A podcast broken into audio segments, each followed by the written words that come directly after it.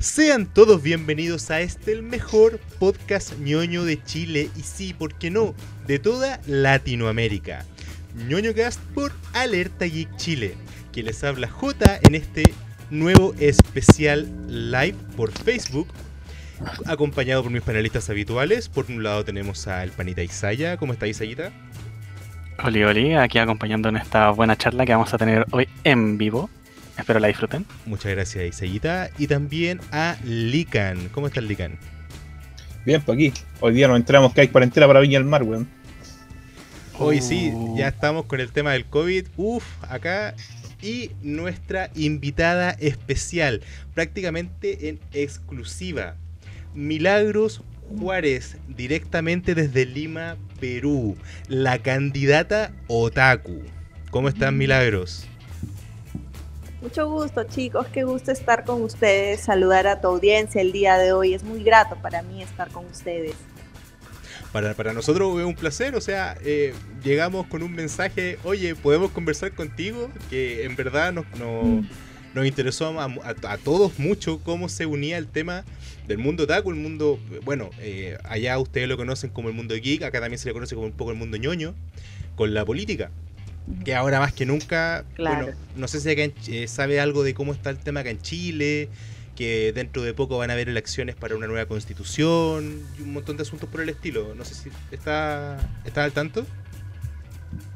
Sí, claro que sí, sé que hubieron conflictos sociales el año pasado y bueno, que al final han decidido ir por una asamblea constituyente y están en ese proceso ahora. Ya, perfecto. Me gusta así que vengan invitados bien informados, me encanta. Cuéntanos, Milagros, un poquito de ti. ¿Quién eres? ¿A quién estás representando? ¿Cómo mezclaste esto de tu pasatiempo, de tu hobby, de tus gustos, con tu carrera? Que es algo que yo creo que a más de alguno le gustaría hacer en algún minuto.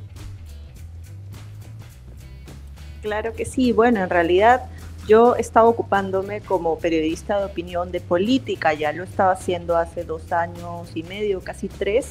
Y bueno, también soy piloto civil y resulta que el año pasado hubo una crisis política muy fuerte en mi país, entonces yo vi de que las facciones políticas, tanto de derechas e izquierdas, tomaban partido pero con intereses egoístas.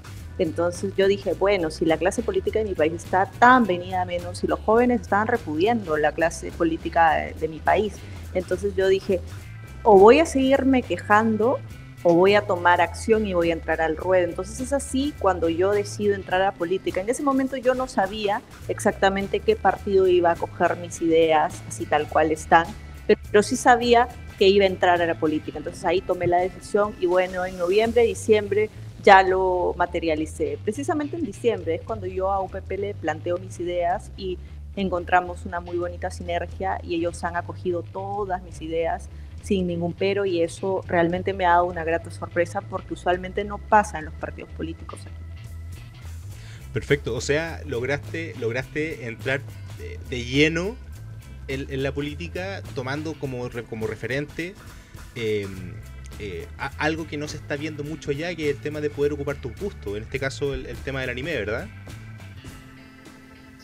Exacto, y no solamente eso, sino que también yo represento a las personas más necesitadas de mi país, como son las madres solteras. Yo soy una madre soltera desde hace 11 años, también a los padres solteros que existen, en las viudas también hay muchas mujeres que se han quedado viudas a raíz del coronavirus y se han quedado en total desamparo, entonces a ellos yo los represento, también a los taxistas, también a las personas discapacitadas, también a los pensionistas que lamentablemente los han mecido, como se diría popularmente aquí, los han engañado muchos políticos y en esta crisis no han podido acceder a sus fondos, al retiro de sus fondos. Entonces también yo represento a estas personas y a los otaku, por supuesto, porque en el Perú la comunidad otaku es muy maltratada, ha sido muy buleada, le han hecho mucho bullying a los chicos otaku, cuando son chicos en realidad sanos, que esta pandemia en lugar de dedicarse a drogar, dedicarse a emborracharse, se han dedicado simplemente a sus estudios y a ayudar en su casa, y en sus ratos libres de esparcimiento se han dedicado pues a ver sus animes, sus mangas. Yo creo que son chicos sanos a los cuales hay que apoyar en lugar de maltratar.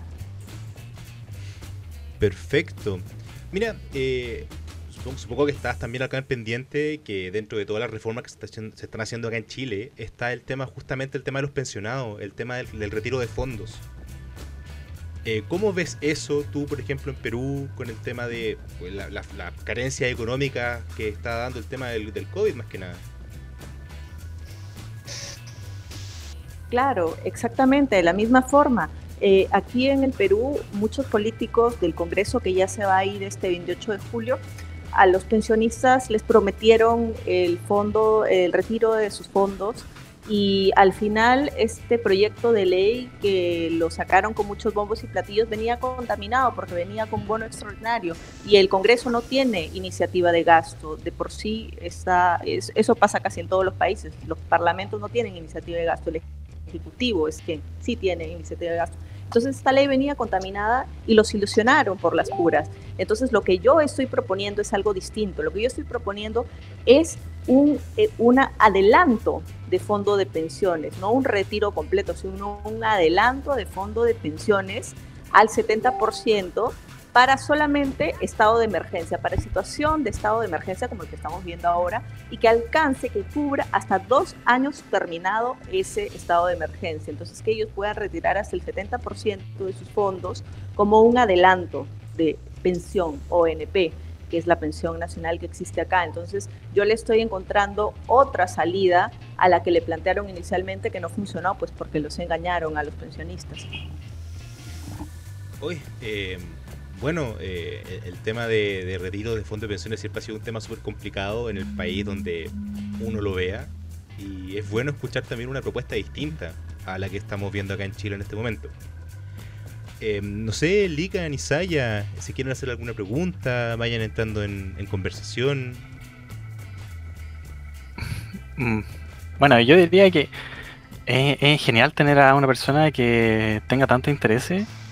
De hecho, como que me gustaría que hubieran políticos así en Chile, así, porque encuentro que es muy real, sabe bien las cosas que tiene como meta, y obviamente, bueno, todos sabemos que sus gustos también son parte de su como propaganda, por así decirlo, pero aparte de eso, nos estamos dando cuenta que ella es mucho más que eso, ¿sí? Es mucho más que la joven política que está apostando por un cambio de su país. ¿Sí? Encuentro que es muy genial todas sus propuestas, la estoy admirando mucho, me encanta. Yo estuve pensando un rato así sobre lo que ella dijo de los otakus que son bulleados, ¿cachai? Acá en Chile hace años atrás también era así, pero acá en Chile después hubo como un cambio cultural. Actualmente los otakus no están bulleados, los niños tampoco, pero en Perú es diferente, parece. ¿Sí? Claro, de hecho eso también es cuático, porque es como que ella nos estuviera hablando de una realidad chilena de hace como unos 10 años atrás. De hecho, hace 10 años atrás varios de nosotros éramos como apartados, así como, oh, tú ves mucho anime, tú ves muchas cosas asiáticas, no me voy a juntar contigo, eres muy ñoño. Pero ahora ha pasado una cosa de que de repente uno va caminando en la calle y gente de todo tipo, de repente está comentando los animes de la temporada, no sé, Shingeki no Kyojin. Eso es como muy mainstream ahora. Mira, y también agarrándome de lo que dice Likan e Isaya, cuando hubo el estallido social el 18 de octubre del 2019 acá en Chile, de hecho, gran parte de la propaganda que se hizo desde la ciudadanía tenía que ver precisamente con personajes de anime. Entonces, como que ese fue el punto de inflexión en el que ya dejamos de separar a los que les gusta el anime y a los que no, y estamos como todos en la parada de, oye, todos en algún minuto hemos visto anime, ¿cachai? No por eso va a ser menos persona o va a tener una opinión distinta a la mía. No sé si viste algo de lo que pasó acá en Chile. Por ejemplo, ocuparon a... Ay, ¿cómo se llama este personaje? Inosuke. Inosuke no Yaiba como prácticamente como mascota del estallido, junto con Pikachu, que la tía Pikachu que anduvo dando vueltas. No sé si supiste algo al respecto. Sí, vi a Pikachu. A Pikachu sí lo vi, al otro personaje no lo llegué a ver. Claro, es que no fue como una presencia en vivo, pero sino fue como... Yo creo que para cualquier... Sí. Bueno, que sí, un desfase, hay un pequeño desfase. Sí, un desfase, claro. Yeah. Cosas que pasan en vivo. Sí, lo que te puedo decir es de que cuando los jóvenes encuentran un punto en común, una causa en común, sea cual fuese esa causa, independientemente nos guste políticamente o no nos guste, ellos siempre encuentran cómo solucionar sus diferencias, siempre encuentran algún personaje, algo que los una y que los hermane para poder lograr ese cometido. Entonces es parte de la integración juvenil que se da generación tras generación. Uh-huh. Entonces esto es algo que también podemos ver en la política hoy en día. Claro, aquí también pasó un tiempo de que el último año hubieron como una especie como de interés juvenil de nuevos como políticos que venían desde las marchas escolares. O sea, fue como un cambio generacional que igual también nos ha dado un gran golpe, tristemente, como al cambio político, pero sí refleja que en el mundo hay mucho político joven que ya está harto de que viejos de épocas pasadas todavía estén tratando de dirigir los países. Me voy a deber al chico Saldívar, weón. Está más atornillado ese weón. Hay muchos políticos acá que llevan años pudriéndose en su asiento. Allá en Perú. Pero igual, ahora con la... Ya, ¿sigo yo? Sí. Con el asunto de la Constitución igual he visto varios jóvenes más interesados en la política, weón. Mm. Y que se quieren meter a la Constitución también, weón. Sí, sí. De hecho fue chistoso porque también cuando estuvo esta época del estallido social, el libro más vendido en Chile fue la Constitución chilena. Sí, weón. Bueno, de hecho sí, y fue uno de esos datos que no pasaron desapercibidos. Que de a poco la gente empezó a interiorizarse en aspectos cívicos. No sé si en Perú existan, por ejemplo, clases de educación cívica en los colegios, en las escuelas. Sí, justo. Esa es una buena pregunta la que tú me haces. De hecho, mi partido y personalmente yo soy partidaria que vuelva el curso de cívica, porque era un curso que existía hace no muchos años. Existía, era un curso que era muy bueno para los jóvenes. Yo de hecho lo seguí cuando estaba en primaria y secundaria, pero ahora lo han retirado y es como que hubieran mezclado varios cursos en uno solo y el de cívica lo han alejado completamente. Simplemente te enseñan historia y a grandes rasgos y nada más, pero sí, es importante que los jóvenes conozcan la Constitución que tienen vigente y de hecho si quieren cambiarla con mucha más razón porque lo que quieren criticar es importante que lo conozcan para que hablen con base, fundamenten correctamente sus ideas. Entonces, eso me parece muy bueno lo que tú me cuentas, me parece muy bueno, de verdad. Exacto. Muchas gracias por comentarlo. Es tan importante que la gente se interiorice de los temas para poder conversar al respecto y para poder criticarlos. Muchas gracias por el tema, en serio. Creo que es primera vez que, dentro de todas las conversaciones que hemos tenido ya en estas dos temporadas, que quizás primera vez que alguien anexo al grupo nos menciona el tema de, oye, ¿sabéis que en verdad hay que estudiar para conversar? Así que muchas gracias por recalcarlo. Bravo. Mira, y de hecho también una pregunta. Claro que sí, aquí también va a haber eso. Hacer una pregunta que igual, volviendo al tema de cómo es el impacto del anime y en la cultura asiática, por lo menos aquí en Chile se toma de la mano ya casi como al día a día. Uno ve mucho anime, mucha mercancía de K-pop, etcétera, en Chile. Y también antes de pandemia teníamos muchos eventos acá. En todos lados casi habían eventos, en bibliotecas, estadios, colegios.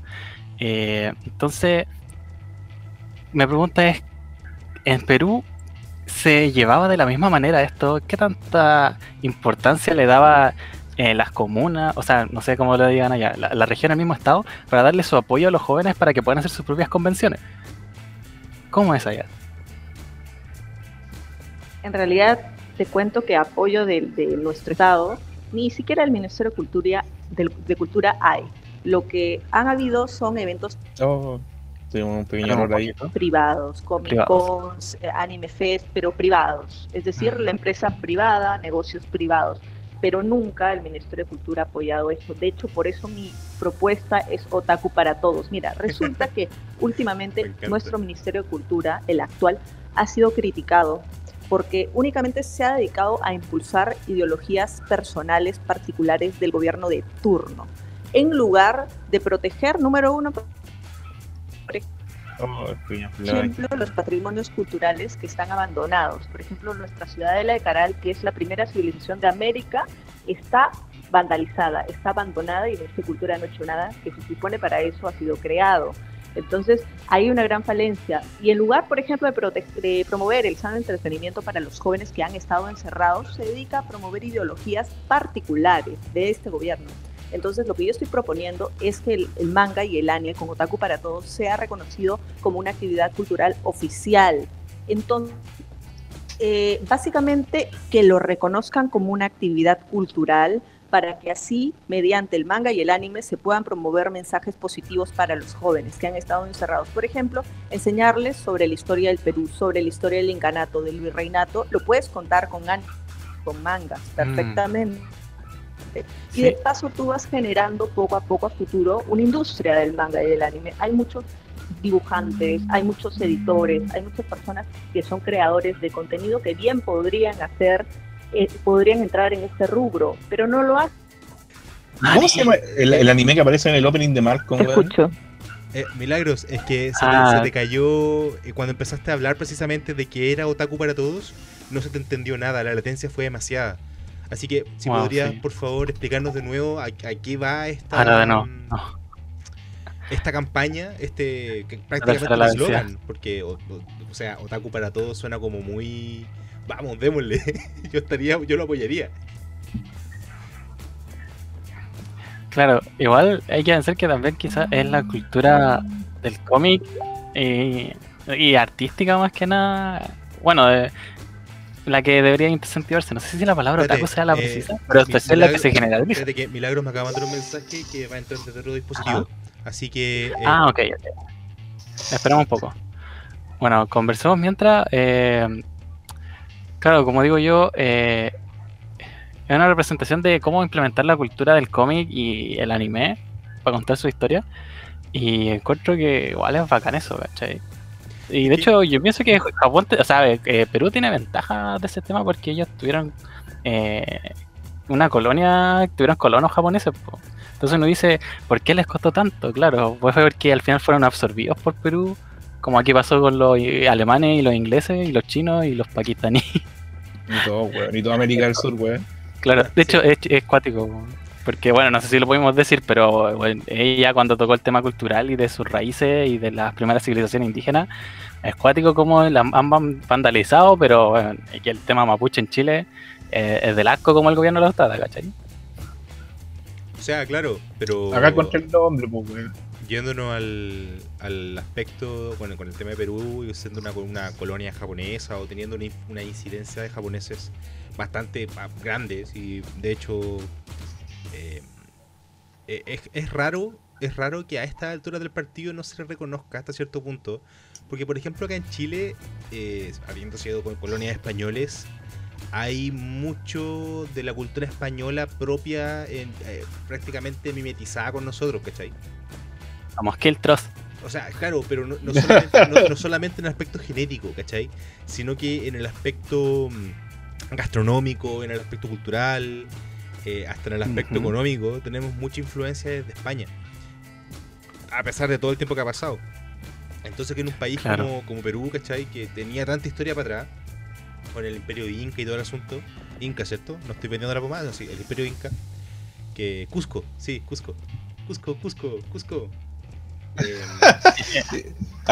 Pero mira, aquí está la wea, la que yo te decía. ¿Cachai que hay un anime que aparece en el opening de Malcolm? Sí, lo conozco. Maybe, I don't know. Se llama el Jiku Tencho Unazca, po, weón. Yo la vi, es buena igual. Yo también la vi, po, y esa wea tiene que ver con reencarnaciones de incas, pero en Japón.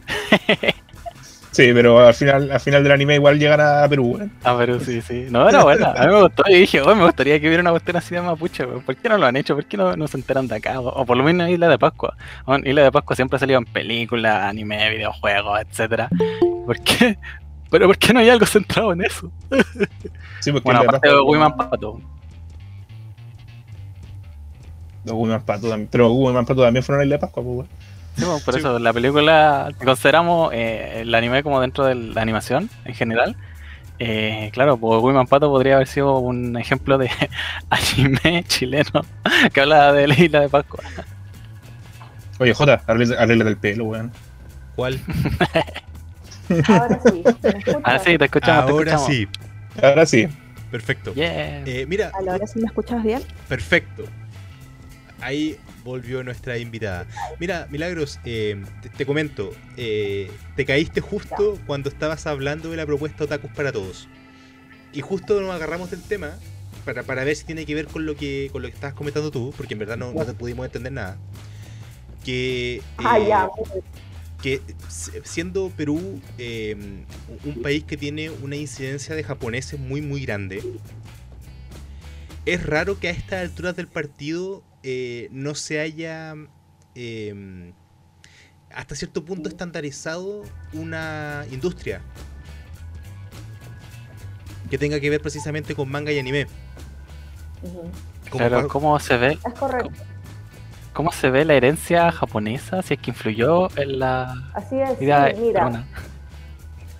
Y de hecho fue un presidente que pues, fue corrupto al final, pero bueno, en sus 10 años que tuvo de presidencia hubo mucha interacción con la cultura nipona. De hecho, en el Perú, la comunidad nipona es una comunidad bastante influyente en nuestro país.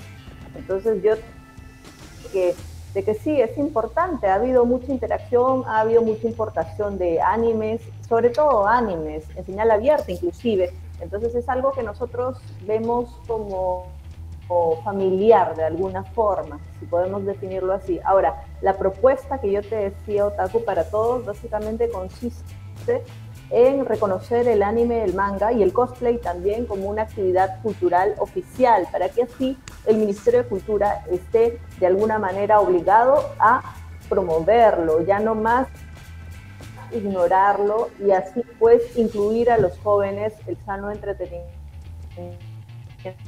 como parte también de sus obligaciones que ellos finalmente tienen, y también que el anime y el manga sean utilizados para contar episodios, por ejemplo, de la historia, del incanato, del virreinato, de las independencias, que sirvan para los jóvenes. Entonces, esa es la finalidad. Es un proyecto, una primera piedra, un primer ladrillo para que se construya algo bastante bonito y edificante para la juventud.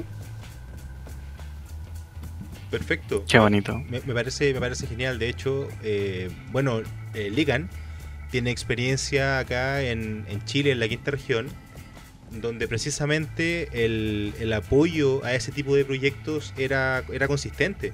No sé si hasta el día de hoy, Lican, que más o menos nos puedes contar al respecto, para aprovechar también de hacer un poco de pimponeo cultural, porque de la misma forma que nosotros estamos agarrando un poco de las propuestas que tú estás dando, contarte un poquito cómo funcionó acá en Chile, para ver si te puede también servir a alguna forma de hilo conductor para poder llevarlo a cabo. Explícame. Sí, por ejemplo, acá en Chile, acá en Viña hay un parque que es el Jardín Botánico. Y hay como una institución nipona en el Jardín Botánico, y ellos tienen como una casita y tienen lleno de mangas. Es como una biblioteca de mangas, donde la gente puede ir a leer. Bueno, ahora estamos en cuarentena, obviamente está cerrado. Y ellos también... plantaron cerezos también en el Jardín Botánico. Y una vez al año, cuando florecen, se hace un evento. Ay, no me acuerdo cómo se llama en verdad en este momento. Pero una vez al año también se hace un evento y toda la gente va vestida así con kimono, llevan sake. Se venden cosas tradicionales de Japón, comida tradicional y cosas así. Igual que antes estaba en un grupo de rol y también nosotros comprábamos manuales con plata del Estado. Porque postulábamos a fondo y el Estado pasaba uno presentaba el proyecto y cosas así, y decía, ya, ustedes son un centro cultural, así, no, pues no sé, puede ser para financiar eventos, para financiar compra de material también, para desarrollar a los jóvenes que querían llegar al grupo y jugar rol también. Estoy escuchando, lo que pasa es que lo estoy escuchando atentamente porque estas cosas son importantes para futuro. Ajá. Donde Otaku para Todos, que vendría a materializarse de diversas maneras, no solamente reconociéndolo como una actividad cultural, sino también promoviendo e instando a los municipios, que acá concretamente se llaman las municipalidades, que implementen lugares donde ellos puedan leer, lógicamente cuando pase la pandemia y todo, ¿no? Donde puedan ver películas, quizás al aire libre. Sí, wow. Fue como un viaje en el tiempo. Oh, espere. Sí, se cayó. Como que escuchamos todo, pero después. Después sí, y sí, pobrecita se cayó y ahora volvió. Esperemos que vuelva. Publicidad, publicidad, publicidad, Jota. Sí, mientras tanto quiero saludar al auspiciador de este capítulo de Ñoñocast, Neo Graphic Store.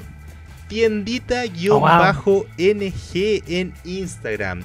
Los mejores estampados en la ropa que ustedes quieran. Tienen unas capas de Akatsuki espectaculares. Tienen unos polerones, unas poleras. Todos los diseños que ustedes quieran de sus videojuegos, anime, mangas favoritos, pueden conseguirlos aquí en tiendita-NG. Y por marzo, por compras por sobre los 14.990 pesos, recibirán un 15% de descuento en toda la tienda, ocupando el código de descuento Marzo Feliz, todo junto. De nuevo, muchas gracias a Neo Graphic Store por auspiciar este capítulo de Ñoñocast. Ahí volvió Milagros. Alcancé justo a hacer el... volvió. Estamos en comerciales. La parrilla publicitaria. Milagros. Mira, para ir un poquito relajando el ambiente, bueno, yo creo que la campaña Otaku para Todos, yo creo que quedó más que clara. Encuentro que es una iniciativa increíble, que tiene un potencial enorme, sobre todo, repito, sobre todo en un país que tiene tanta incidencia de personas de la propia cultura, entonces va muy de la mano. Sí. Yes. Mira, yo creo que ya como estamos en el tema Otaku para Todos, quisiera preguntar directamente, Evangelion, ¿estás expectante de la última película, cierto? De la 3.0 más 1.0. Oh, solo vio el anime y no las películas. Oh. Ah, Milagros, no te escucho.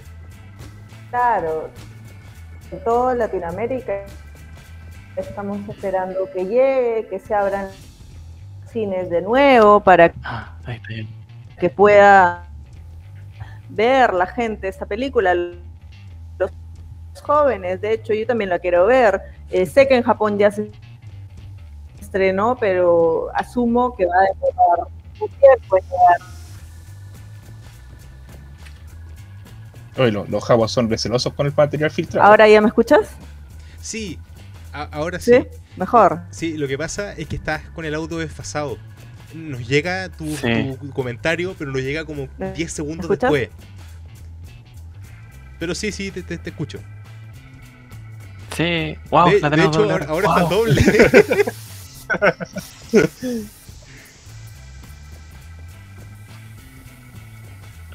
Se volvió como Rey Ayanami. Hay clones de ella. Pasó de ser Azuka a ser Rey. Es como Milagros 1 y Milagros 2. Ya, ahora sí. Ahora mejor. Sí, yes. Sí, perfecto. Sí, se entiende mejor. Sí, volvimos. Sí. Oye, y de nuevo ya, también... me estabas hablando algo del tema otaku. Bueno, todo el tema de haber ocupado el tema de los cosplay, los covers, como parte de tu campaña. Creo que en algún minuto se intentó algo así en Chile, no con cosplay, sino que con cambiarle la letra a las canciones y todo el asunto. Pero creo que nunca había visto una campaña ocupando, por ejemplo, el opening de Evangelion. ¿Y cómo se te ocurrió? O sea, tú hacías cover de antes, por ahí estuve viendo que tocabas en una banda, que cantabas. Cuéntanos un poquito, antes de la política quizás, un poco más de ti. Claro, mira, yo te digo, yo cuando era muy jovencita salí del colegio y tenía una banda de chicas, entonces hacíamos música, hacíamos covers de The Beatles, entonces fue una etapa muy bonita en mi vida, de verdad, muy bonita porque la música de alguna forma te sensibiliza como ser humano, entonces de hecho que sí lo voy a recordar siempre con bastante alegría esa etapa. Luego ya me hice mamá, luego tuve mi hija y finalmente pues también tuve que dedicar una cantidad de años a crianza de mi hija. Porque tú sabes que un pequeño siempre necesita tiempo. Sus primeros años de vida es muy importante dedicarse a criarlo. Luego ya pude hacer lo que siempre quise y es pues hacerme piloto civil y de alguna manera esto me llevó a la política, aunque no lo creas, porque en la aviación cuando tú estudias, sobre todo el tema de los conocimientos generales, ¿ya? Que es historia de la aeronáutica, de la aviación mundial en general, tú aprendes sobre las guerras, la Primera y la Segunda Guerra Mundial, y te das cuenta que estos periodos son los periodos que más aportaron al desarrollo de la industria aeronáutica en el mundo. Y te topas con cosas, te topas con bastantes elementos, te topas con información muy valiosa de la política mundial, de la geopolítica mundial. Entonces, eso de alguna manera despertó mi gusto por la política y obviamente pues, me enamoró mucho más de la aviación. Entonces, es así como yo comienzo a hacer periodismo político, me invitan a hacer periodismo político y bueno, el resto de la historia ya te la comenté hace rato al iniciar la conversación. Perfecto. Oye, se subió a leva, literalmente. Literalmente se subió a leva y cayó en la política. Algo así en realidad, sí, porque la aviación me llevó a la política. Y eso es algo que no le he comentado en ninguna parte porque no ha salido, pero te la comento a ti porque, bueno, la conversación está tan relajante que, bueno, vamos a contarlo. Yeah. Es la idea que te la voz del J. Es la idea que te sientes. La voz del J. Bueno, ¿qué más podemos preguntar? No sé si Lika, Nisaya, alguna preguntita, o a lo mejor Milagros, ¿tú alguna pregunta que nos quieras hacer sobre Chile? ¿Has venido alguna vez para acá? ¿En qué parte de Chile has estado? No, no he ido a Chile, pero sí conozco algunas personas que también están haciendo política en sus trincheras políticas y sé que la situación de Chile ha experimentado por bastantes cambios. Esperemos que sea para el bienestar de las personas, sobre todo ahora que estamos viviendo una época de crisis económica global, que todos pues las familias puedan de alguna manera estar seguras, puedan recuperarse económicamente porque ha habido muchas quiebras de negocios, muchos despidos en el mundo en general, no solamente en Perú. Entonces, esperemos que los gobiernos actuales y los que lleguen se preocupen mucho en ese tema, porque es el día a día de las personas. Aquí en el Perú también ha sido muy golpeada la economía, hay mucha gente que se ha dedicado a hacer ambulantes en las calles. Bueno, de alguna manera nos cuenta que los peruanos aquí, gracias a Dios, son muy honestos, entonces prefieren pues, ser ambulantes a delinquir, a hacer cosas indebidas, pero justamente por eso es que también los estados tienen que preocuparse en cómo reactivan la economía de los países. Y en Chile también yo sé que ha crecido el desempleo y que también la gente pues ahora está muy preocupada por este detalle. Creo que es algo importante en la política que tienen que solucionar de una vez. Claro, no, en Chile pasa el problema de que la gente, el supuesto ambulante, sobre todo cuando llegó fin de año, Navidad y cosas así. Y lo malo de esos temas es que, bueno, había gente honesta que quería vender sus cosas, pero también habían aprovechados que empezaban a hacer mafias. Entonces, de repente uno llegaba a una feria navideña y esa feria navideña estaba controlada por varios tipos que incluso hubieron muchos casos de balazo en plena calle a las 5 de la tarde donde estaba el sol, claro, en la comuna de Maipú, y donde era un ambiente familiar y se estaban disparando ahí mismo por peleas de terreno. Entonces, es como era algo fuerte de ver el cambio que ha tenido Chile, cómo la gente que trata de salir adelante bueno, sufre por el tema de la delincuencia. Claro, en mi país también sucede algo similar. En Lima han habido varias mafias en algunos distritos, sobre todo cuando hay esta informalidad porque no se controla. Pero bueno, tienen que encontrar un punto medio porque la gente tiene que comer. Entonces, como tú dices, la gente honesta tiene que comer y hacen lo que pueden, pero también tiene que controlar, por otro lado, que no hayan mafias, que no hayan aprovechados, que justamente empañen estos buenos deseos de las personas de comer, de generar ingresos, de llevar el pan a la mesa. Entonces, esas son políticas que ahora son básicas para todo Estado latinoamericano. Sí. Bueno, igual también hay otra cosa que ha ido surgiendo en Chile, y por lo menos en una como comunidad latinoamericana, que es el tema de la animación. Entonces han salido también otros tipos de trabajos que son más digitales y que se pueden llevar a cabo mediante internet. Y bueno, hay varios estudios que yo sé que son muy buenos en Perú, pero no sé si siguen siendo como estudios privados que buscan ayuda y ¿cómo se llama? Dinero privado, o el Estado también tiene algunas cosas, como por ejemplo en Chile está la Corfo, que uno puede postular su proyecto y ellos le pasan cierta cantidad de dinero, si es que sale elegido el proyecto claramente. Entonces no sé cómo el Estado le presta ayuda a estas compañías, porque obviamente la campaña que va dirigida de Milagros es para aumentar la animación, el manga, con su presencia en Perú. Entonces, ¿cómo va el apoyo a las casas animadoras? Porque para hacer anime necesitamos muchos animadores. Es correcto, se necesita bastantes animadores, se necesita pues cierta inyección de capital también. Yo creo que los privados tienen la capacidad, tienen.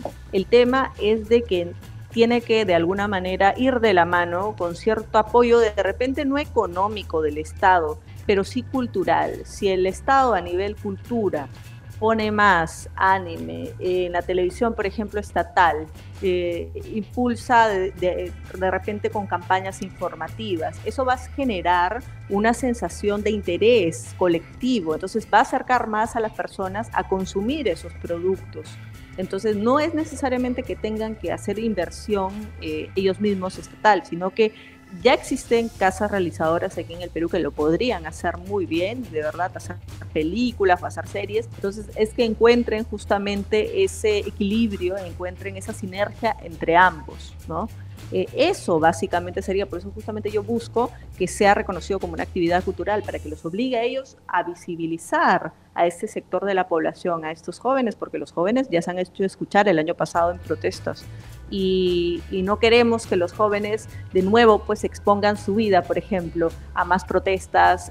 Han muerto jóvenes el año pasado, entonces es mejor que los jóvenes pues se les comience a escuchar, se les comience a tomar en cuenta, con pequeños detalles sí, pero vamos a hacer la diferencia poco a poco. Mientras a los jóvenes se les ningunee, se les deje como la última rueda del coche, pues obviamente esta sensación de descontento va a ir en aumento, y eso no queremos, porque lo que queremos es jóvenes que estén orgullosos de su país, que sientan que van a tener un buen futuro, en lugar que tengan una sensación de pesimismo, y bien fundada, porque hasta ahora no se les ha escuchado. Claro, en Chile también pasó algo así. Yo creo que en Chile se está perdiendo la noción de patria, excepto cuando llega la fecha de las fiestas patrias de la independencia, entre comillas, chilena, porque uno le pregunta a los jóvenes de ahora qué piensan del país y yo creo que están realmente decepcionados. De hecho, las protestas de octubre en 2019 partieron justamente de los escolares y su descontento por el alza del pasaje escolar. Entonces, obviamente las generaciones nuevas están cambiando los países y es genial que alguien se esté preocupando por ellos, tristemente no acá, pero por lo menos en el país hermano de Perú, que estén tomando en cuenta esa opinión. Es bonito. Muchas gracias. Bueno, vamos a hacer todo lo posible porque esto sea una realidad. De salir electos es un compromiso ya sellado definitivamente con los jóvenes y con las personas más necesitadas en general, ¿no? Porque ahorita, al igual que Chile, Perú atraviesa una situación económica bastante dura. Entonces yo tengo propuestas en torno a las personas justamente que han sido más golpeadas, como los pensionistas, como la madre soltera, los padres solteros, las viudas, que consiste, por ejemplo, madres formalizadas, en a todas esas personas exonerar los impuestos a 4 años, de manera escalonada, ¿no? Primer año al 100%, segundo año al 50%, tercero al 25% y cuarto al 15%. Entonces, así al quinto año vamos a tener una persona que ya se animó a ser formal. Eso es lo que buscamos, buscamos que se formalice, pero de una manera amigable, de una manera que el Estado, pues que la SUNAT, que es Hacienda, o es la superintendencia que, por ejemplo, recauda los impuestos tributaria, la intendencia tributaria del país, que ellos pues no estén pues como chupasangres desde el día 1 pues cortándole las alas a esta persona, sino que les den un respiro, ¿no? Ya que han sido un sector bastante golpeado. Mira, respecto a eso,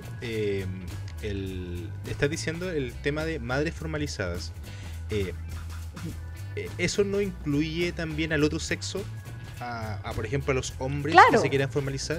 Es que claro, que como el título es Madres Formalizadas, se sobreentiende. ¿Me seguí?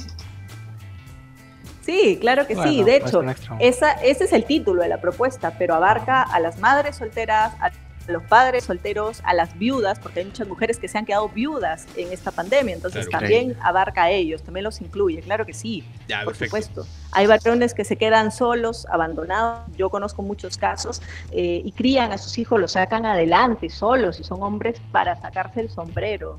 son grandes personas, entonces también a todos hay que apoyarlos porque están con niños a cuestas y ese es el bienestar número uno que tiene que garantizar todo Estado, todo servidor público, el bienestar de un niño. Si tienen criaturas, pues con mayor razón hay que apoyarlos, hay que darles una manito para que ellos salgan adelante, puedan hacer un negocio, puedan sacarlo adelante durante 4 años y al 5.º año ya vamos a tener un contribuyente, así que ahí gana los niños, gana la familia y también gana el Estado porque eventualmente va a tener un contribuyente al 100%.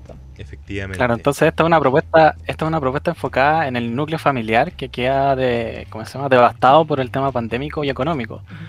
Claro, igual aquí en Chile no sé si hemos llegado como a ese extremo de que solo las madres queden vivas con sus familias o manteniéndolas, porque el virus no ha afectado como en general. Mira, ahí puedo hacerte un pequeño inciso. Claro, un cortito, chicos.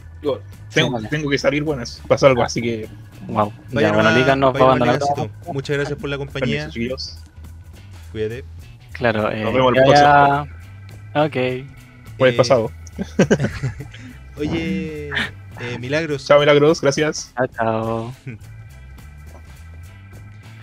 Sí. ¿De qué estábamos hablando? Del agregado del núcleo familiar. Porque, claro, aquí obviamente nos quedamos es que ahí como devastados familiarmente. Ahí está el pequeño inciso. Lo que pasa es que en Chile existen una serie de beneficios de fondos concursables que son para emprendimiento, que son enfocadas única y exclusivamente a mujeres. Están como los que son para todos y los que son para mujeres, aparte. Entonces, claro acá en Chile quizás apoyo a la mujer. Claro, es incentivo de apoyo a la mujer. También tenemos, por ejemplo, el Servicio Nacional de la Mujer y Equidad de Género, que también está a cargo de toda esa temática, pero obviamente enfocado en la comunidad LGBT y las mujeres como tal. Oye, Milagros, te quiero hacer una preguntita. Sí. Ya que estamos muy relajados, te quiero poner a lo mejor un poquito en aprietos. Un poquito nomás. Ya. ¿En qué consiste Madres Ronderas? Ay, esa pregunta, qué buena, me encanta. Mira, resulta que nosotros en la Sierra del Perú tenemos las rondas campesinas, que básicamente es el patrullaje que vela por la seguridad de las comunidades, en realidad, ¿no? de los pueblos rurales, de las zonas rurales del país. Esto existe hace muchos años, aproximadamente 30 años, funciona perfectamente, hay orden. Wow. Ahí nadie se atreve a violar a un niño. Ahí si alguien se atreve a violar y matar a un niño, hay una justicia popular muy fuerte que ya está enraizada, y tanto así que la gente ya no se mete con los niños, ni siquiera piensan meterse con una criatura, pero en Lima lamentablemente hay muchas violaciones y asesinatos de niños. Esta semana se ha visto una criaturita, una niña que la ha violado su maestro, un hombre mayor encima, un hombre bastante viejo, que era su profesor, y aprovechó las clases de cuarentena para citarla supuestamente a su casa, algo así, y para un reforzamiento, y la criatura, obviamente, como no pueden ir grupos grandes, ha ido sola y este hombre la ha violado a la criatura. También se ha visto el caso hace 2 meses y medio de una niña en el distrito más grande de Lima, San Juan del Lurigancho, que fue encontrada quemada en un cilindro, una criaturita de aproximadamente 4 años. Entonces, y hace 2 años y medio se vio el caso de la niña Jimenita, que fue una niña que salía de sus vacaciones de verano, de sus clases de verano, sus cursos de verano, y un hombre, aparentemente un conocido, la interceptó y le dijo: oye, yo te llevo a tu casa, y se la llevó en una bicicleta, y al día siguiente esa niña la encontraron muerta y violada, esta criaturita, y se vio, bueno, las cámaras registraron cómo se la llevaba a su verdugo. Entonces, estos casos son casos que se dan bastante seguido. Entonces, para esto yo quiero traer las rondas, traerlas, en lugar de ser campesinas, ser rondas urbanas, traer ese mismo modelo que ya funciona en la sierra de nuestro Perú, funciona muy bien, para devolverle esa seguridad a los niños, pero en este caso enfocado a las madres, a las mujeres, que puedan ellas acceder a cierto porte de armas responsable, lógicamente, mujeres designadas por sus comités, que pasen exámenes psicológicos, que pasen examen de manejo de armas, por supuesto, para que ellas así puedan patrullar sus barrios, y los niños puedan volver a salir a jugar tranquilos. Yo cuando era niña, los niños salíamos a jugar tranquilos en nuestras aceras, podíamos jugar con la vecinita, podíamos jugar en el parque. Hoy en día los padres tienen terror, y no te hablo de ahora, te hablo de antes de la pandemia, porque hay muchos depravados, muchos degenerados y no dejan solos a sus hijos, pero eso es un miedo que ningún niño debe tener. Todos los niños tienen derecho a poder salir a jugar tranquilos, porque esa es la infancia, la inocencia que ellos tienen. Entonces, nosotros como sociedad hemos descuidado muchísimo a las criaturas, a los niños, muchos años. Entonces, Madres Ronderas nace con la finalidad de devolverle la tranquilidad a las criaturas, a los niños y a las madres también, porque hay muchas madres que cada vez que su hijo se va a hacer un trabajo de la universidad o del colegio, están con el corazón en la mano a ver si su hijo regresa o no, porque hay muchos casos que las muchachas no han regresado a casa porque las han violado, porque las han matado, por celos, por N factores. Entonces, de esta manera nosotros le devolvemos la tranquilidad a las madres y a los niños. Disculpa, entonces wow. tú eres abiertamente, estás a favor del portaje de armas, obviamente en base a la legalidad de la misma. Sí, claro, a un porte obviamente regulado. Pero para estos casos de extrema necesidad, sí, porque mira, tenemos una demanda grande que cubrir, que es la seguridad infantil, sobre todo, ¿no? Que es el primer eje que debe haber en toda sociedad. El niño, todo Estado que se aprecie, que se quiera, primero tiene que proteger a sus niños. El niño es el ciudadano que va a llegar ahorita nomás, que crece rapidísimo y va a ser el ciudadano del futuro. Mira, te lo comento porque aquí en el último periodo, no sé exactamente hace cuántos meses, se está hablando del tema de la ilegalidad del porte de armas por una serie de situaciones que pasaron tanto para el estallido social como en otro anexo. Oh. Pero claro, ahí es cuando uno se da cuenta que si uno convierte todas las armas en ilegales, los únicos que van a tener armas van a ser los que las tengan de manera ilegal. Entonces, ¿cómo se defiende la gente? Porque por mucho que uno diga, claro, es que uno no dice tener un arma, pero claro, anda a decirle al disculpa mi francés, pero al hijo puta que te está apuntando con un arma y no tienes con qué defenderte tú de vuelta. Sobre todo para situaciones como esa. O sea, acá en Chile, creo que ayer 17 de marzo fue el 8º femicidio en Chile. De este año, claro, contando este año. Y ayer nomás estaban dando un montón de reportajes de mujeres que piden órdenes de alejamiento, que las exparejas no respetan, porque claro, es como decir que no vaya a manejar porque no tiene licencia a conducir, pero mientras no te pille la licencia a conducir, tú podés manejar igual. Si tú pones la llave en el auto va a andar. Entonces, claro, entonces igual la ley es frágil y es muy fácil de vulnerar. Exacto, porque o sea, no puedes tener un retén de carabinero de Paco, no sé cómo le dicen ustedes allá a las fuerzas policiales. La policía. En cada una de las casas que tengan alguna orden de alejamiento, porque se subentiende que la propia orden de alejamiento es un impedimento de que la persona se acerque a ti. El problema es que... Zorro, no te lo lleves. Oh, piensan que va a funcionar así. Y no funciona así. Claro, sí. y no es correcto. Y no solamente con el tema de las mujeres, o sea, también hay un porcentaje importante de hombres que mueren cada año, de niños que son asesinados, secuestrados, violados. Ahora, hace poco, no sé si escuchaste acá en Chile el caso de Tomasito, de un niño que encontraron en el sur, que estuvo perdido durante 9 días. Sí pude ver ese caso. Que de hecho la fiscalía y la PDI y todos los aspectos de investigación tienen la pura embarrada porque no se ponen de acuerdo y todavía no pueden encontrar al responsable, siendo que el fiscal, no sé si estuviste un poco al tanto, pero el fiscal mandó prácticamente preso al tío abuelo de este niño sin tener ninguna evidencia. Entonces, ahora claro, lo supe que un familiar estaba ahí. Sí. Pero claro. ahora lo soltaron y ese tipo, sin ningún tipo de culpabilidad hasta el momento, porque no hay ningún lado que diga las pruebas demuestran que esta persona fue, está más seguro en la cárcel que afuera, porque afuera prácticamente lo pueden linchar. Claro, es que ahí la ley chilena es muy extraña. Está muy mal formada, diría yo, y mal compuesta con el tema de las leyes de cómo se castiga, cómo se protege y cómo se aísla. Y de hecho igual es cuático Es muy raro cómo comparamos nuestra sociedad chilena con la sociedad peruana, porque con las madres ronderas estáis dando cuenta que en Perú hay muchas madres que son leonas, ¿cachai? Hacen esto de proteger a la manada.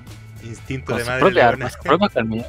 Sí, po, es cuático porque es presente, porque es una sociedad que las mujeres, las madres son las que tienen que proteger su núcleo familiar y sus barrios. Es cuático porque no hay hombres, ¿cachai? O por lo menos lo que nos dejó claro, o lo que se puede entender, es que no hay hombres metidos, quizás porque la sociedad de ellos funciona en un tema de que quizás el hombre pasa trabajando y solo provee, y la madre es la que protege y enseña. Entonces esas madres leonas son las que ahora tienen que portar incluso armas para poder proteger sus núcleos familiares, porque los barrios no son seguros. Aquí no creo que pase eso. O sea, hay madres que son muy geniales y protegen a su hijo y todo en barrios pobres o peligrosos, pero igual la droga y los vándalos siempre toman niños y los entrenan, y de repente uno se entera en las noticias que hay niños robando autos, disparando armas, vendiendo droga, y etcétera. Y las leyes son muy frágiles en cuanto a ese tema, y después estos niños siguen delinquiendo y no hay algo que los rectifique en su camino, y terminan siendo unos maleantes con un prontuario policial enorme, que cuando cumplen la mayoría de edad se van presos muchos años por lo mismo.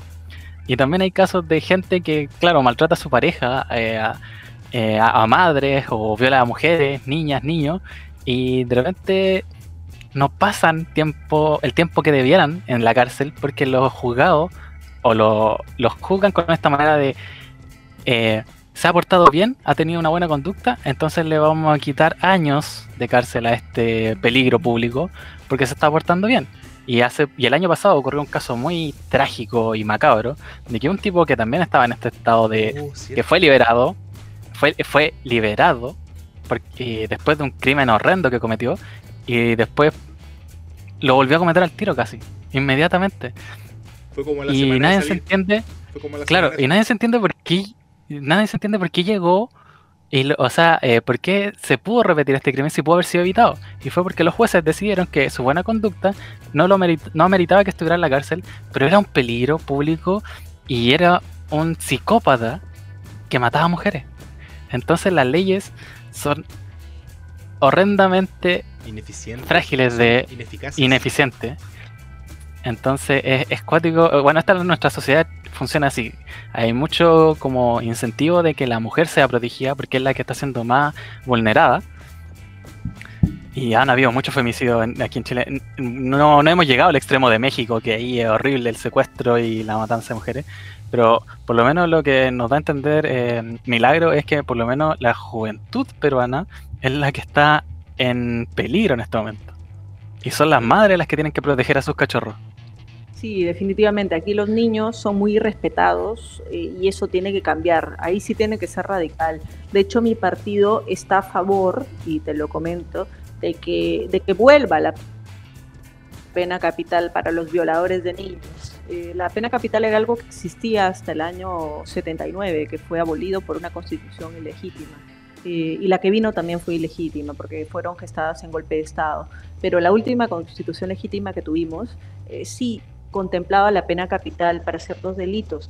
Entonces, esto es algo que hoy sí es necesario porque hay un total irrespeto para las criaturas. Tú ves casos de abusos, violaciones, asesinatos y de maneras que son abominables, que son ya demasiado perversas.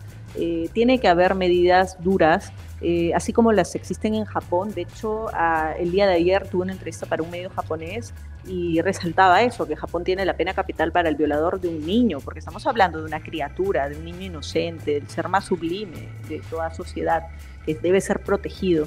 Y también otros países, ¿no? Estados Unidos la tiene, Singapur también. De hecho, la medicina legal para determinar si alguien ha violado y matado a una criatura, bueno, ahora en el mundo está mucho más avanzada que hace pues 70, 80 años. Entonces se puede definir quién ha sido quien ha violado a una niña o a un niño, y quien lo ha matado también, lógicamente, ¿no? En algunos casos puede demorar más, en otros menos, pero lo cierto es que finalmente se puede llegar a dar con quién fue el culpable de tan execrable crimen, ¿no? Entonces Dicho esto, es algo que se necesita, pero por eso, como yo sé que es una tarea larga, porque el Perú hoy en día está suscrito a, por ejemplo, la Corte Interamericana, al Pacto de San José, y la gente, las madres, los padres me dicen, nosotros necesitamos que venga esta pena capital porque no podemos estar así, no podemos seguir así. Como yo sé que es algo largo, es algo que va a tomar tiempo y el partido está comprometido con esto y tiene amplia aceptación popular, lo queremos llevar por un referéndum, que la gente decida, que el pueblo decida, que los padres decidan qué es lo que desean, si es que quieren que haya este tipo de acciones como país. Bueno, tendrá que ser que el pueblo decida en este asunto tan delicado pero tan importante. Pero como sé que es algo largo, por eso tenemos Madres Ronderas, porque ¿qué va a pasar mientras se llega a dar esto? Imaginemos que se dé, se va a dar en unos 2 años y medio o 3 años, pero ¿qué va a pasar mientras tanto? ¿Vamos a seguir esperando que a las criaturas las sigan violando, matando? No. Entonces, desde el día 1, protección para los niños, para los jóvenes, para las madres también, porque las mujeres también van a estar seguras, las familias en general van a volver a tener cierta seguridad, cierta tranquilidad, van a poder desarrollarse con mejor manera. Perfecto, o sea, claramente es por las buenas o por las malas.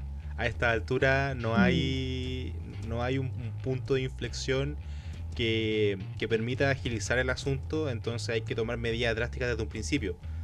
Y sí, puede sonar a lo mejor un poco chocante, sobre todo para la audiencia chilena, repito, porque están muy en la parada de abolir las armas. Es como el concepto de abolir la violencia. Eso es una utopía, es imposible abolir la violencia, porque la violencia siempre va a existir. Pero también, como existe la violencia, también existen métodos de protección, de defensa, como en este caso, Madres Ronderas. Oye... No, y es cuático porque con eso entendí, mira, deja agregar esto. ¿Sí? Entendí también que si las madres son las que tienen que proteger su propio estado, o sea, su propio estatus, su propio pueblo, eso significa que la policía no puede hacer el trabajo eficientemente. No pueden tener policías que las protejan. Aquí en Chile pasa lo mismo, la policía es deficiente. Entonces no puede estar en todos lados. Y es cuático porque es algo que pasa en muchas sociedades de distintos países. La policía no da abasto y la gente tampoco confía en la policía. Correcto. Es correcto, es cierto. Aquí se da un descontento popular porque la policía número 1... no se da abasto, hay muy poca policía para toda la cantidad de ciudadanos que somos, de repente no llegan a ser la cantidad en número, pero también hay mucha desidia porque se cumpla la ley, porque haya ese respeto que debe haber hacia con las familias, las madres, los niños, los estudiantes, los jóvenes. Entonces, hasta que esto no se dé como sociedad, tienen que haber medidas drásticas, así como lo hizo Singapur. En Singapur lo han adoptado muy bien y funciona muy bien el tema de la pena capital. Tiene que ser, lógicamente, bien estructurado, bien implementado en ocasiones puntuales, crímenes puntuales, que son los más aberrantes, por ejemplo, la violación de niños, y con medidas complementarias, como el de las Madres Ronderas, porque no todo se lo vas a dejar a la sanción, a la pena capital. Por más que tú la implementes, tienen que también haber medidas complementarias, porque la idea es que no suceda, la idea es que se respire en la sociedad un ambiente de protección, de respeto hacia los niños, hacia las mujeres, hacia todos los ciudadanos, los varones, las familias en general, que puedan tener una mejor calidad de vida, también es importantísimo. Entonces, bueno, básicamente esas vendrían a ser mis propuestas, siempre orientadas a las personas que ahorita más necesitan, que más sufren, ya sea la inseguridad pública o ya sea la crisis económica. Por ejemplo, también en mi país están, además de los pensionistas, los taxistas. De hecho, ahora hay el sector transporte está pasando un momento muy duro, huelga, un paro de transportistas muy fuerte, pero, por ejemplo, los taxistas, yendo concretamente a los taxistas, aquí durante la pandemia han sido muy maltratados. Por poner, por ejemplo, te hago un ejemplo, un cartelito, estos pequeños que se pegan de taxi, estos cartelitos que se pegan al parabrisas, les ponen una multa altísima. En algunos casos las multas por este tipo de cosas llegan a ser alrededor de $1,000, un poco más, un poco menos. Y esto, un taxista no tiene ese dinero. Entonces, lo que yo voy a buscar es que no hayan más multas abusivas, que las multas existan, por supuesto, tienen que existir, pero en base al sueldo mínimo del ciudadano peruano. El sueldo mínimo aquí es alrededor de $300, $270, por ahí, $300 aproximadamente. Y eso es. Entonces tiene que ser calculado en base a la capacidad adquisitiva del ciudadano, no a las unidades impositivas, a las UITs, que son pues algo exorbitante. Entonces yo estoy comprometida con ellos para que ellos de alguna manera ya no sufran con esto, porque ellos me dicen, no queremos bonos, no queremos ninguna dádiva, queremos simplemente que no nos asfixien con estas multas abusivas. En la pandemia se han generado, por ejemplo, lo que son permisos para poder circular, y esos permisos son grandes, son enormes, eso sí obstruyen la visibilidad, pero ahí no hay multas, pues. En cambio, para el pequeño que quiere trabajar, que quiere cachuelearse, como se dice acá, o recursearse o ganarse un dinerito, que es taxista, estos hombres que sacan adelante a su familia, pues le ponen todo el peso a la ley, y cuando los agarran los tratan como delincuentes, los humillan, como que si estuvieran agarrando un microcomercializador de drogas, y es un taxista, un hombre que se gana el pan. Entonces tiene que las cosas ser bien equilibradas, no pueden haber estos despropósitos en la sociedad. Yo básicamente estoy orientada a ello. Oye, Milagros, un temita también que me quedó dando vueltas cuando me puse a hablar, me puse a entender un poco más de tus propuestas. El tema de la deportación de extranjeros. Sí. Igual, mira, te quiero poner... bueno, yo supongo que estos datos tú los tienes, por obvias razones, pero acá en Chile, sobre todo en la parte de Santiago Centro y gran parte del norte de Chile, capital, hay, bueno, la capital y gran parte del norte de Chile, hay una cantidad importante de indocumentados, porque no hablemos de ilegales, hablemos de indocumentados. ¿Tú apoyarías tanto el reingreso de los ciudadanos peruanos que no tengan trabajo formal acá en Chile, como de la deportación de chilenos que se van a Perú y no tienen un trabajo formal? ¿Me explico? Bueno, a ver, yo te digo, lo que estamos pasando ahora es un escenario sui generis. Yo estoy a favor que todas las personas retornen a su patria. ¿Por qué? Porque hay que entender algo. Estemos en el país que estemos, podemos coincidir en algo fundamental, que cada persona, cada ciudadano es responsabilidad de su estado, de su país. Correcto. Entonces, ese país tiene que brindarle las armas para salir adelante en su tierra. Si esa persona de repente por una cuestión laboral, una oportunidad fija que tiene en otro país se va, pues bienvenido, porque ya tiene una oportunidad formal de irse, no irse a la deriva, como en el caso, por ejemplo, de las fronteras que fueron abiertas. Por ejemplo, cuando ocurrió la inmigración descontrolada y masiva de venezolanos por parte huyendo del régimen de Maduro. De Venezuela. Bueno, sí. Entonces, claro. Sí. Claro, fuertísimo. Entonces, en el año 2016, Kuczynski, que fue el presidente electo en aquel año, él abrió las fronteras indiscriminadamente, o sea, entraba de todo. La verdad, se dejó como un caldo de cultivo, pareciera a propósito, de verdad, porque eso fue maldad. Entró, sí, gente, es que es mano de obra barata. Entró, es que, claro, de todo, y sí, y generó un descontento popular fortísimo por el tema laboral, ¿no? Ya que acá hay mucha gente informal, entonces obviamente veían que era, como tú dices, mano de obra barata para el informal. Obviamente para el peruano le vino muy mal, de verdad. Pero ahora ya no solamente estamos hablando de eso. En ese momento podíamos de alguna manera ser solidarios, porque de alguna forma el país todavía no estaba quebrado como está hoy. Entonces ahora que estamos viviendo una crisis aguda económica, ya no podemos darnos ese lujo. Entonces la propuesta que yo tengo, deportación, ya básicamente consiste en que toda persona cuyo permiso de permanencia, que aproximadamente dura 6 meses, es un buen tiempo para que consigas empleo. Si no consigue empleo para ese momento, pues va a tener que retornar a su país. ¿Por qué? Porque se ve ahorita que la delincuencia se ha triplicado, y en el caso de delincuentes extranjeros, muchísimo, sobre todo de nacionalidad venezolana. Entonces, los que tengan trabajo, enhorabuena, que se queden, que sigan trabajando, pero los que no tienen están, lamentablemente, muy proclives, muy susceptibles a delinquir. Nosotros no podemos esperar a que delincan, tenemos que prevenir el crimen ahora que vivimos una crisis social y económica muy aguda, porque de hecho, mire, yo te voy a comentar, no sé si en Chile llegaron a ver esa noticia porque fue desgarradora, de hace menos de un mes. Hubo un ciudadano peruano llamado Silvano Cántaro Tolentino, un compatriota, jovencito de 19 años, que se había ido de paso nada más a Colombia a traer mercancía para venderla en el Perú. Simplemente estaba de paso, no estaba viviendo allá. Se lo llevaron unos venezolanos, unos amigos venezolanos que le hizo. Chico trabajador, era de la sierra de mi Perú. Y este chico estaba en Lima y es cuando los conoce y se van. Entonces, este chico lo graban en el TikTok, suben el video, yo no sé con qué sentimientos, con qué cabeza lo hicieron, de verdad, porque esto fue aberrante, el video de a él que le decían, tú eres peruano, ¿de dónde eres? Y al chico le querían hacer decir que era peruano, y él dice, soy de Perú, ¿de qué parte? De Huánuco, que es la sierra del Perú. Y cuando dice que es peruano, este grupo eran como 2 o 3 venezolanos, uno de ellos estaban en un puente, lo tira y lo mata, y se ve como cae el chico, o sea, lo filman, cuando cae el cuerpo del muchacho, cae, se precipita y se cae pues al río. Lo encontraron después de aproximadamente una semana en Colombia, las autoridades, porque remeció al Perú y a Colombia, fue un caso horroroso porque lo grabó cuando lo mataron al muchacho solamente por ser peruano, imagínate. Entonces fue horrible y este caso a nosotros los peruanos nos ha choqueado.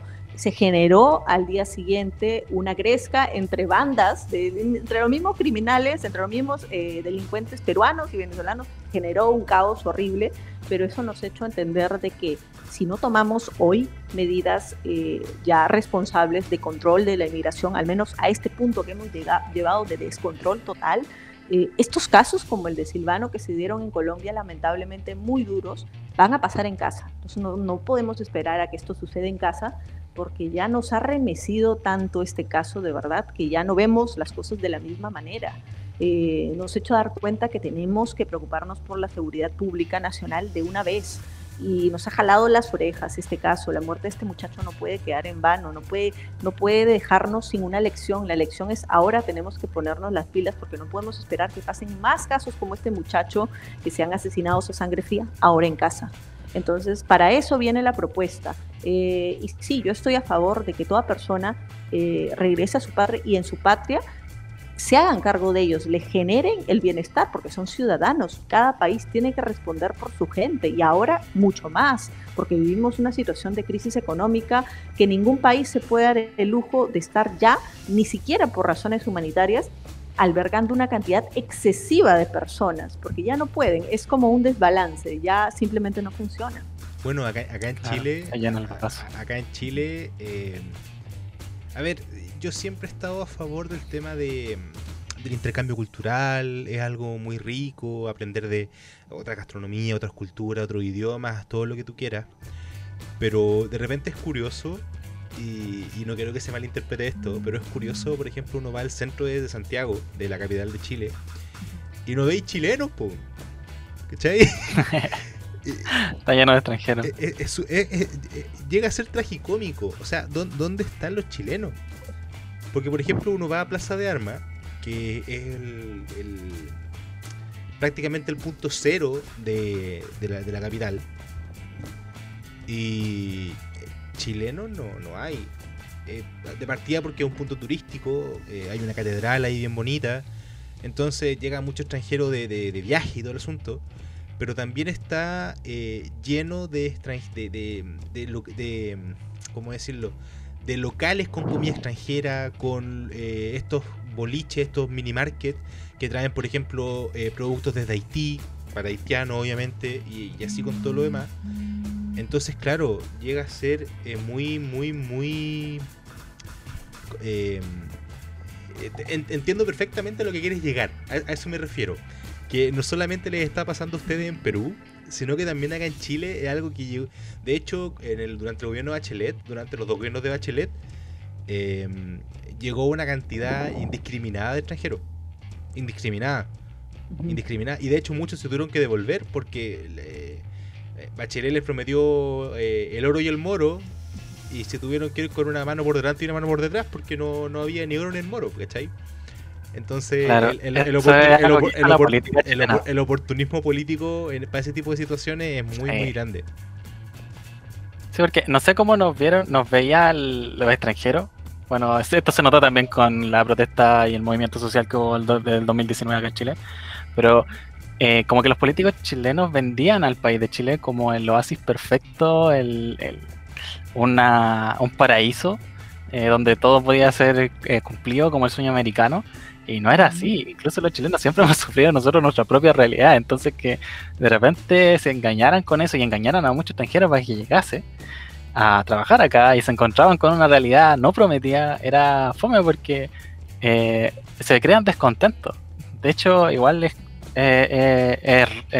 fuerte escuchar que venezolanos estaban maltratando peruanos, porque eso genera a la larga odio y empieza a generar arquetipos de odio. Entonces después son sociedades, son culturas, son países peleando entre ellos, como también lo que pasó mucho tiempo acá entre chilenos y peruanos, que ya me acuerdo hasta hace pocos años creo, o quizás todavía sigue, pero no sé si en cierta medida había un odio xenofóbico por otros países fuerte, por guerras pasadas, por descontentos pasados. Entonces es cuático como el odio se puede heredar hasta cierto punto y afectar a la sociedad actual. Entonces también un poco de educación, como de contexto de qué estamos viviendo ahora, aprender del pasado y no olvidarlo, porque eso también es un concepto erróneo que tienen algunas sociedades de olvidar sus pasados. Chile. Entonces, claro, la idea es educar, pero la idea también es entender y aprender de las cosas, porque si no, razas contra razas peleándose. Bueno, no somos razas y todos somos mixtos hasta cierto punto, pero son países, nacionalidades versus nacionalidades, son problemas que después pueden escalar con llamas muy pequeñas. Sí, eso es verdad, definitivamente cuando no se toman acciones, la cuestión se descontrola y genera pues un caos, genera pues también odios exacerbados de ambas partes, y la idea es prevenir que eso no suceda.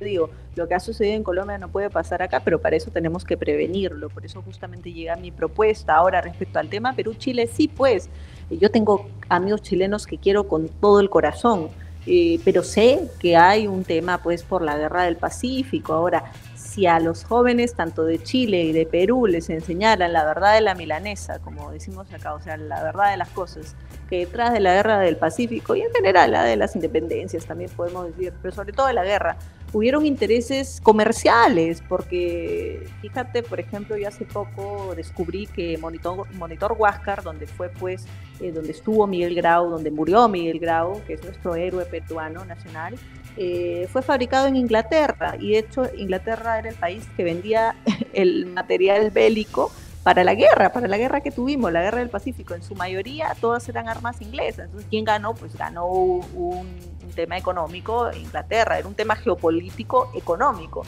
Entonces, si nosotros entendemos eso, pues el odio simplemente desaparece, porque nosotros nos damos cuenta pues que ambos países pues hemos sido pues utilizados de alguna manera en su momento, en su tiempo, por solamente geopolítica, por estrategia, por lo que era mercantilismo, podríamos llamar, de su tiempo. Entonces ahí nosotros como nación realmente nos enfrentamos, o fueron personas o intereses que nos enfrentaron a nosotros. Entonces en el presente ya nosotros nos damos cuenta, pues no hay razón para tener ningún tipo de sentimiento negativo uno contra el otro, porque ambos de alguna manera fuimos usados por otras personas en ese tiempo.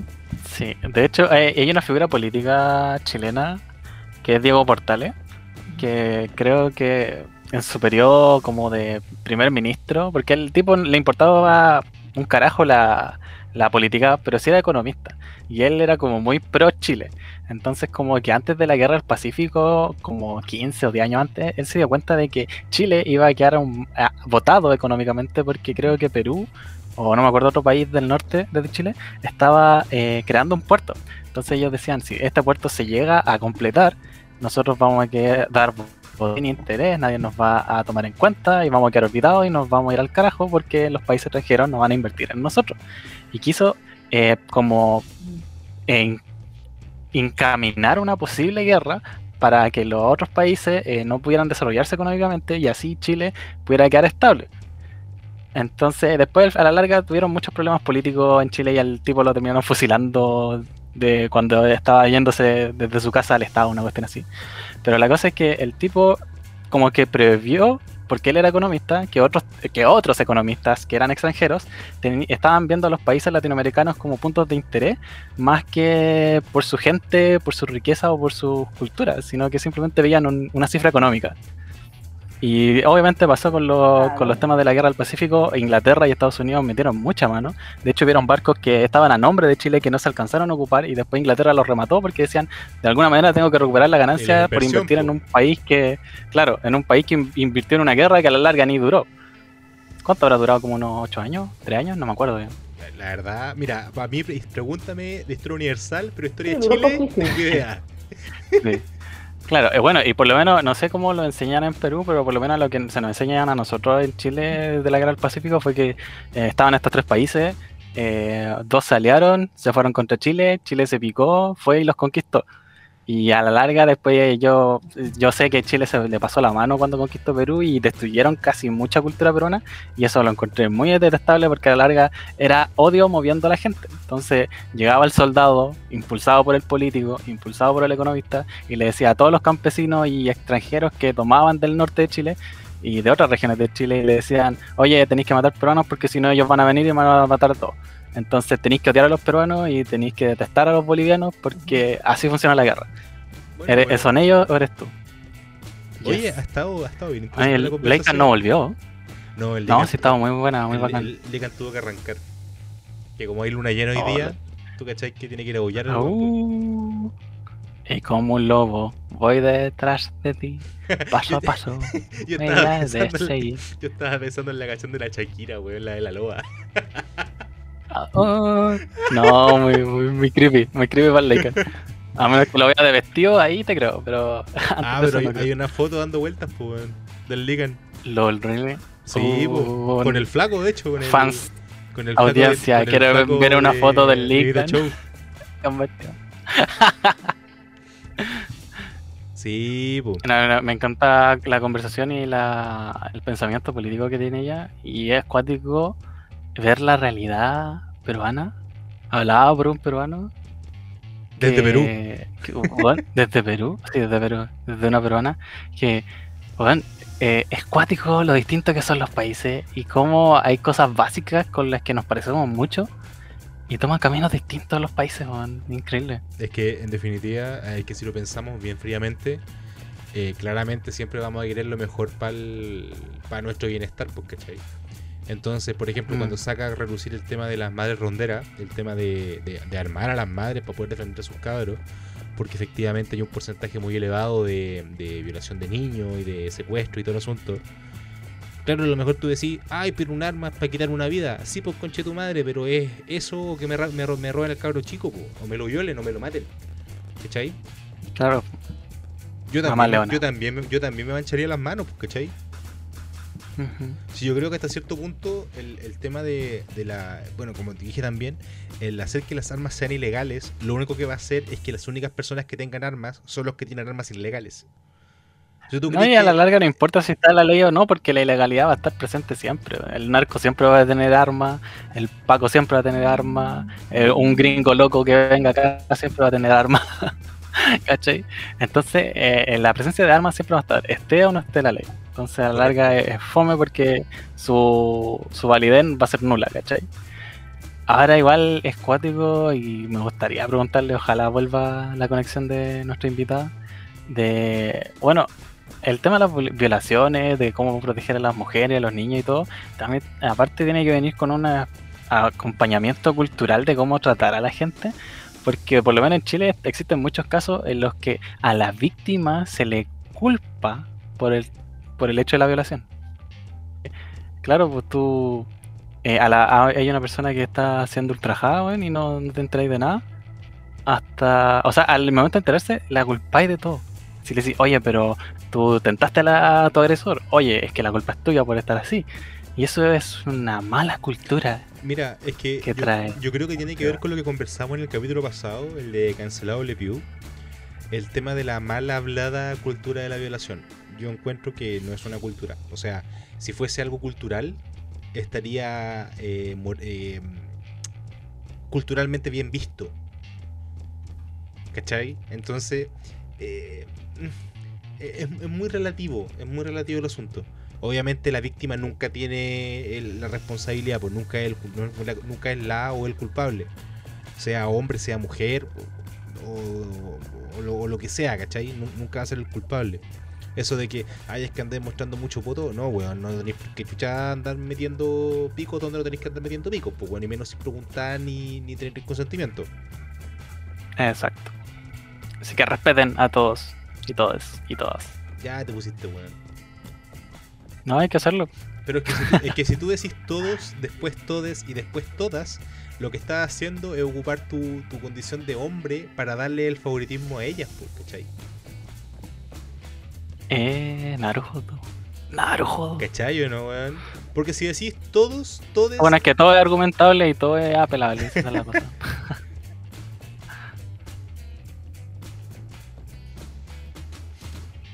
Ahí Milagros me dice que viene enseguida, que tuvo un problema con el celular. Para no, ya quizás se le acabó la batería. Para poder hacer ya el cierre de este capítulo.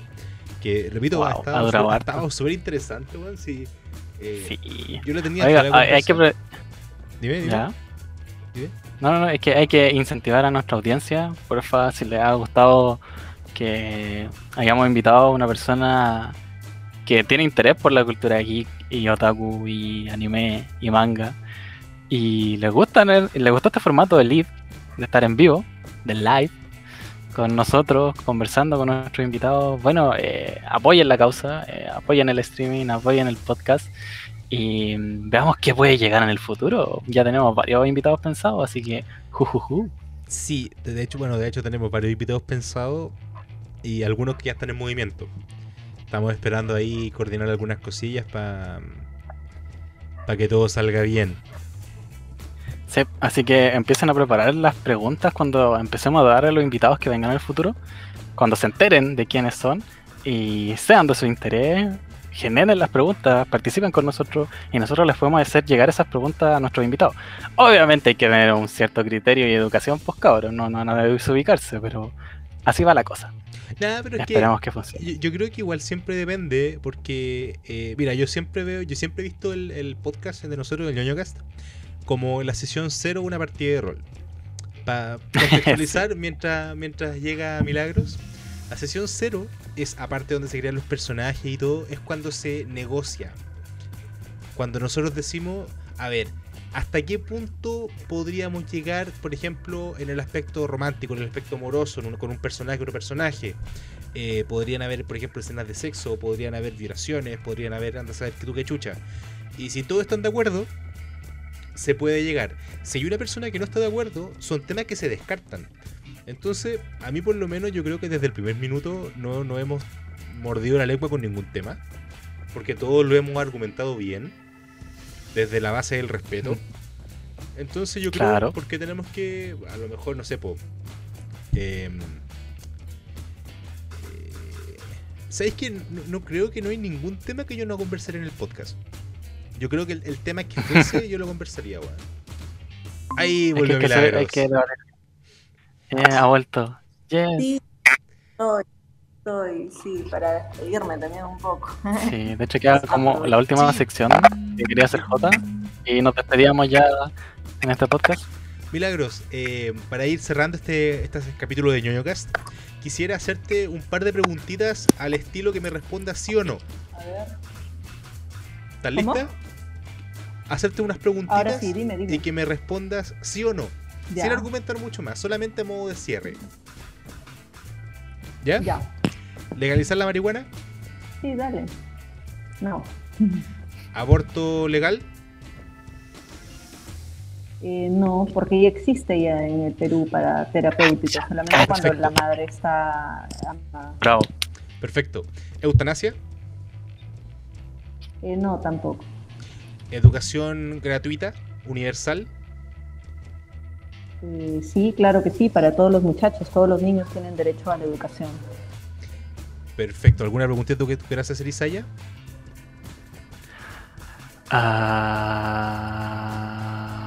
No sé, me quedé en blanco. Oh, wow. Bueno, ya preguntamos por política, no sé, podría ser algo más de sus gustos.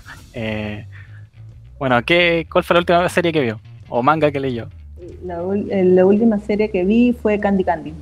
Wow. Ah, la volviste a ver después de... Bueno, ¿anime favorito? ¿Anime favorito? Anime favorito... Hay dos, Evangelion y Pokémon. Pokémon, wow. Pokémon hasta hoy día con Go o alguna de las no, la clásica. La clásica, sí, no, las de ahora no, esas muñecos están... Oh, no, se cayó de nuevo. No. Esto es lo malo de las conversaciones internacionales. Porque después el J va a editar esto para que quede todo bien en el podcast del sábado. Claro, tristemente en vivo no va a suceder, va a quedar el chascarro. Así que porfa, tío Elon Musk, tuiteanos, sube nuestras acciones. No creo que tengamos sí todavía, pero sube nuestras acciones porfa y envíanos tu internet gratis. Así lo hacemos de prueba. Y tenemos un rico internet internacional, por lo menos para la TAM. Y tengamos unos invitados que no Elon, se caigan a cada rato. Elon, tú me ponías Starlink. Elon, tú me ponías Starlink y yo te invito a Ñoñocast. A Elon Musk, sería chistoso. Bueno, sería un sueño también. Bueno, te juro que me haga un Gundam Yoneva. Un robot de un Moai. Espero que... los políticos peruanos hagan alguna intervención con el tema del internet para que mejore. Sí, debería agregar como nueva a la campaña política un internet más estable en Perú. Claro, o sea, Chile tampoco es lo mejor del mundo, pero también los políticos chilenos deberían hacer lo mismo de estabilizar o garantizar una calidad de internet, porque las empresas aquí son bien malvadas. Correcto. Ya, la última pregunta para ir cerrando. Y esta ya es una pregunta más personal. ¿Por qué Asuka y no Rey? A ver. Dime. ¿Por qué Asuka y no Rey? ¿Por qué Asuka? Porque Asuka ella tenía una... A ver. Ya, porque Asuka tiene una personalidad bastante potente, bastante fuerte. Es una mujer de sí. De carácter, y aparte Rey es un clon, acuérdate. Muñeca sin sentimientos. Bueno, Milagros, ha sido un verdadero placer tenerte en este capítulo de Ñoñocast. Espero que te la hayas pasado muy bien, que haya sido algo bien ameno, algo bien... A lo mejor no con tanta la formalidad que imagino que estás tomando cuando haces entrevistas y todo, una conversación más ligera y más amena. No sé si quiere dar algunas últimas palabras, mandar algún saludo. En todo caso, este capítulo va a salir como formato podcast para el día sábado. Así que apenas yo tenga el archivo, apenas esté subido, yo te lo voy a enviar para que lo compartas ahí con todas las personas que te siguen. Buenísimo, muchas gracias. Ante todo ha sido un placer conversar con ustedes, dirigirme a los hermanos chilenos, que les tengo mucho aprecio, de verdad. Es muy bonito y también le he pasado muy bien, he disfrutado mucho de las preguntas, conversar de una manera bastante relajada, ligera, juvenil, como somos jóvenes. Entonces hay que disfrutar lo bueno de la juventud y sobre todo hay que enseñarle cosas positivas a los jóvenes del mañana. Básicamente yo lo que le podría decir a toda la audiencia, a los peruanos que nos están viendo o a quienes tienen familiares en el Perú, que también les pasen la voz, que aquí hay una candidata otaku que no solamente es otaku, sino también está comprometida con las causas sociales de las personas más necesitadas de mi país. Soy una madre soltera, soy una mujer que todo le ha costado en la vida, por eso también me gusta Asuka, porque ella era así, era una mujer pues vehemente, era constante, no se daba por vencida, y era un poco testaruda también, cosa que también tengo yo un poquito. Entonces, con mucha humildad, yo soy una candidata del pueblo que busca que la política de mi país y sí sea realmente honesta, en el sentido que le brinde las garantías a las personas de que van a cumplir. Yo también estoy trayendo una propuesta que es voto vinculado, que me olvidé de mencionarla, que para hacértela cortita consiste en modificar el reglamento del Congreso para que quien no cumpla, o básicamente quien contradiga sus promesas de campaña, sea una causal para inhabilitación del congresista, porque ya existe la inhabilitación bravo, que se repite, es reiterada, esa falta sea una causal para la vacancia del congresista. Oh, me encantó eso. Ojalá. Eso es una manera de sellar los compromisos, de simplemente no hablar al aire, sino también vamos a comprometernos. Ojalá, ojalá se pudiese implementar algo así. Ojalá. Encuentro que sí. Mira, me gustaron tus propuestas y todo, pero yo encuentro que esa es la base. Si tú logras eso, si ustedes logran eso con tu lista, con tu partido, o tú misma, va a haber un cambio político en Perú cuático que puede replicarse perfectamente al resto de Latinoamérica. Claro, yo con mucho gusto lo haré, no te quepa la mayor duda. Perfecto, Milagros. Isayita, ¿algunas últimas palabras que quieras decir? Este 11 de abril los invito a marcar la vez, vivir 26 sin miedo. No, un gusto haber hablado. Sí, básicamente invitarlos al voto este 11 de abril a la fiesta ciudadana y democrática. Sí, genial.